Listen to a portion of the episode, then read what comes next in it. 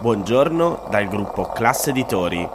Io sono Massimo Brugnone. Oggi è mercoledì 21 dicembre e queste sono notizie a colazione, quelle di cui hai bisogno per iniziare al meglio la tua giornata.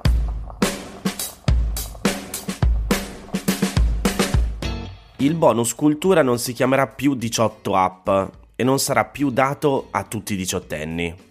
Vi ricordate, ne avevamo già parlato settimana scorsa della volontà del governo di cancellare i 500 euro dati dal governo Renzi nel 2017 a tutti i ragazzi che nell'anno diventano maggiorenni e nel testo dei vari emendamenti è diventato realtà.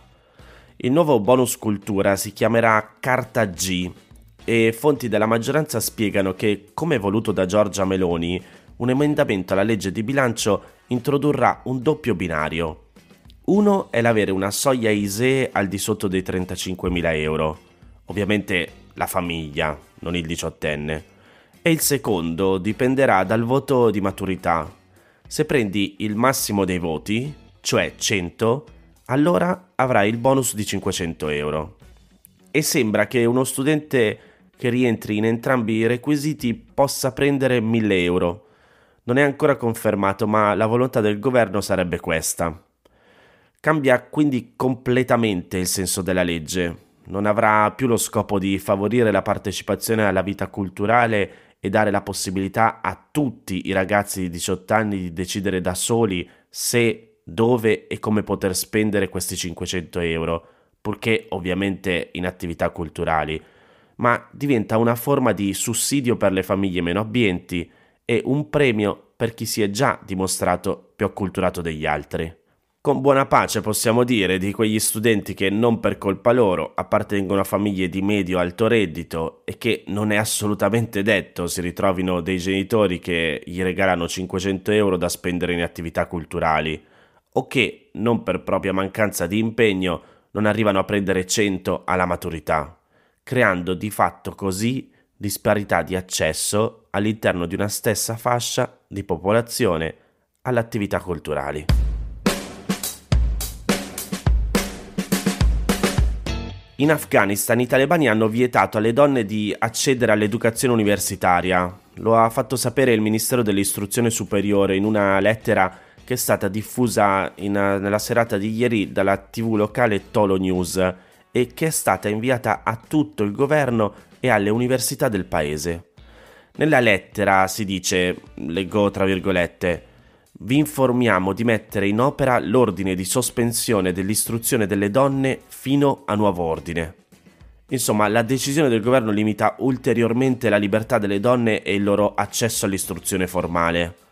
Da quando avevano ripreso il controllo dell'Afghanistan nell'agosto del 2021, i talebani avevano già escluso le donne dalla maggior parte delle scuole secondarie, che sono l'equivalente di medie superiori italiane.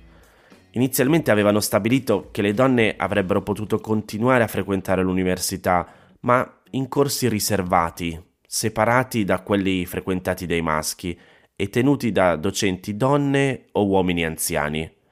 Avevano comunque proibito alle donne di accedere ad alcune facoltà come ingegneria o economia. Tre mesi fa, in tutto il paese, migliaia di ragazze afghane avevano sostenuto gli esami di ammissione universitaria alle facoltà che appunto erano rimaste loro accessibili, ma adesso, dopo la decisione di escluderle completamente, l'istruzione formale femminile sarà permessa solo fino ai 12 anni. Dopo l'annuncio del Ministero dell'Istruzione Superiore, una studentessa universitaria ha detto alla BBC che i talebani hanno distrutto l'unico ponte che poteva darle un futuro. Queste le sue parole. Come posso reagire? Credevo di poter studiare e di cambiare il mio futuro o di portare della luce nella mia vita. Mi hanno distrutto tutto. Oltre ai limiti imposti alla loro istruzione, i talebani hanno limitato la libertà delle donne in modo molto significativo, con misure simili a quelle che avevano caratterizzato il primo regime talebano nel paese tra il 1996 e il 2001. Il governo le ha escluse dalla maggior parte delle professioni, hanno stabilito che le donne afghane non possono allontanarsi da casa se non accompagnate dai loro mariti o da altri maschi della famiglia. Le hanno obbligate a indossare il burqa, cioè l'abito che copre integralmente il corpo in tutte le occasioni pubbliche, e dallo scorso novembre hanno impedito alle donne di entrare nei parchi pubblici e nei parchi di divertimento di Kabul, la capitale del paese. La misura era stata giustificata con alcune presunte violazioni delle direttive della Sharia, cioè l'insieme dei principi morali e giuridici islamici che i talebani applicano in forma estremamente radicale.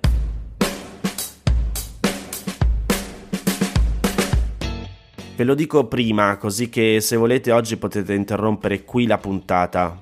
Ho inserito l'audio preso dal sito dell'associazione Luca Coscioni di Massimiliano, che dopo aver lanciato un appello pubblico per poter porre fine alle sue sofferenze in Italia, è morto l'8 dicembre in una clinica in Svizzera tramite suicidio assistito.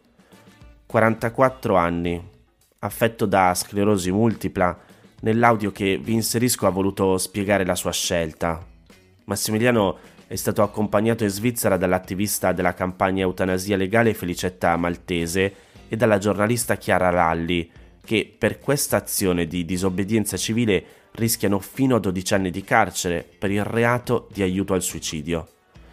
Anche Marco Cappato, il tesoriere dell'associazione, si è autodenunciato insieme a loro e ha detto che altre quattro persone si sono rese disponibili ad affrontare conseguenze penali per aiutare chi vuole accedere al suicidio assistito, ma in Italia non ne ha il diritto. Massimiliano non poteva accedere appunto nel nostro paese al suicidio assistito perché non era tenuto in vita da trattamenti di sostegno vitale, ad esempio un respiratore o un ventilatore meccanico, e questo è uno dei requisiti elencati come necessari per accedere al suicidio assistito dalla Corte Costituzionale nella sentenza 242, quella del 2019, sempre grazie a un atto di disobbedienza civile di Cappato legalizzò parzialmente il suicidio assistito.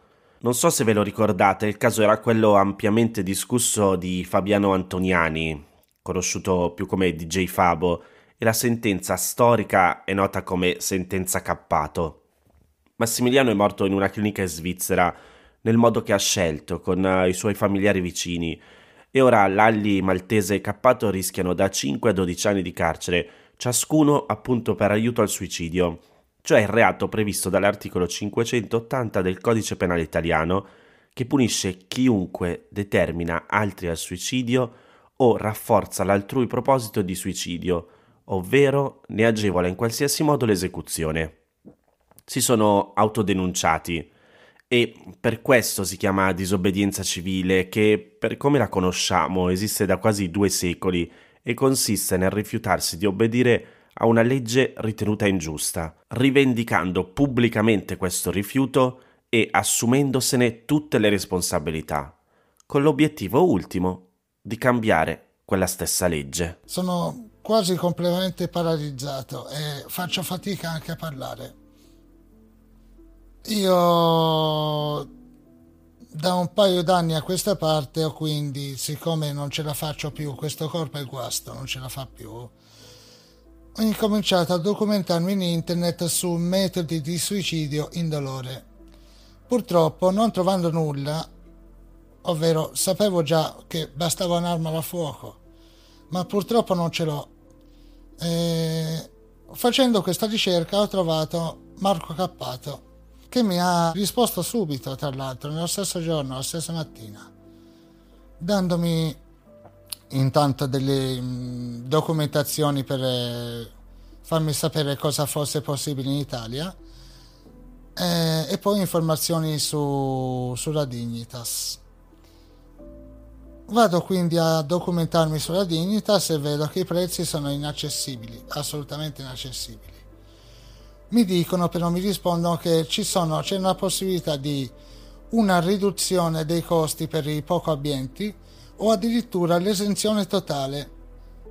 Hanno passato tutto, tutto, dall'iscrizione fino alla fine. E quindi sono, io praticamente mi hanno regalato questo dono questo suicidio assistito, io non volevo altro che morire in maniera indolore. E finalmente ho raggiunto il mio sogno.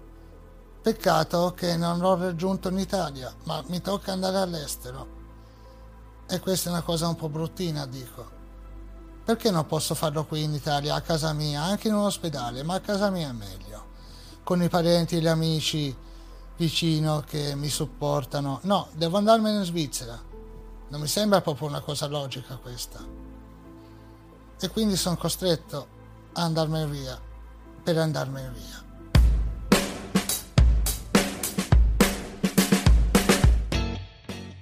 Queste erano le notizie a colazione di oggi. Ho creato l'email notizie a colazione chiocciolaclass.it. Se volete da oggi potete scrivermi lì. Come sempre, se volete potete diffondere questo podcast condividendolo con qualcuno a cui pensate possa interessare.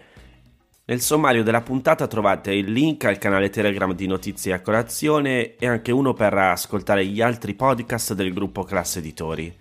Io vi aspetto domani per iniziare insieme una nuova giornata. Un saluto da Massimo Brugnone.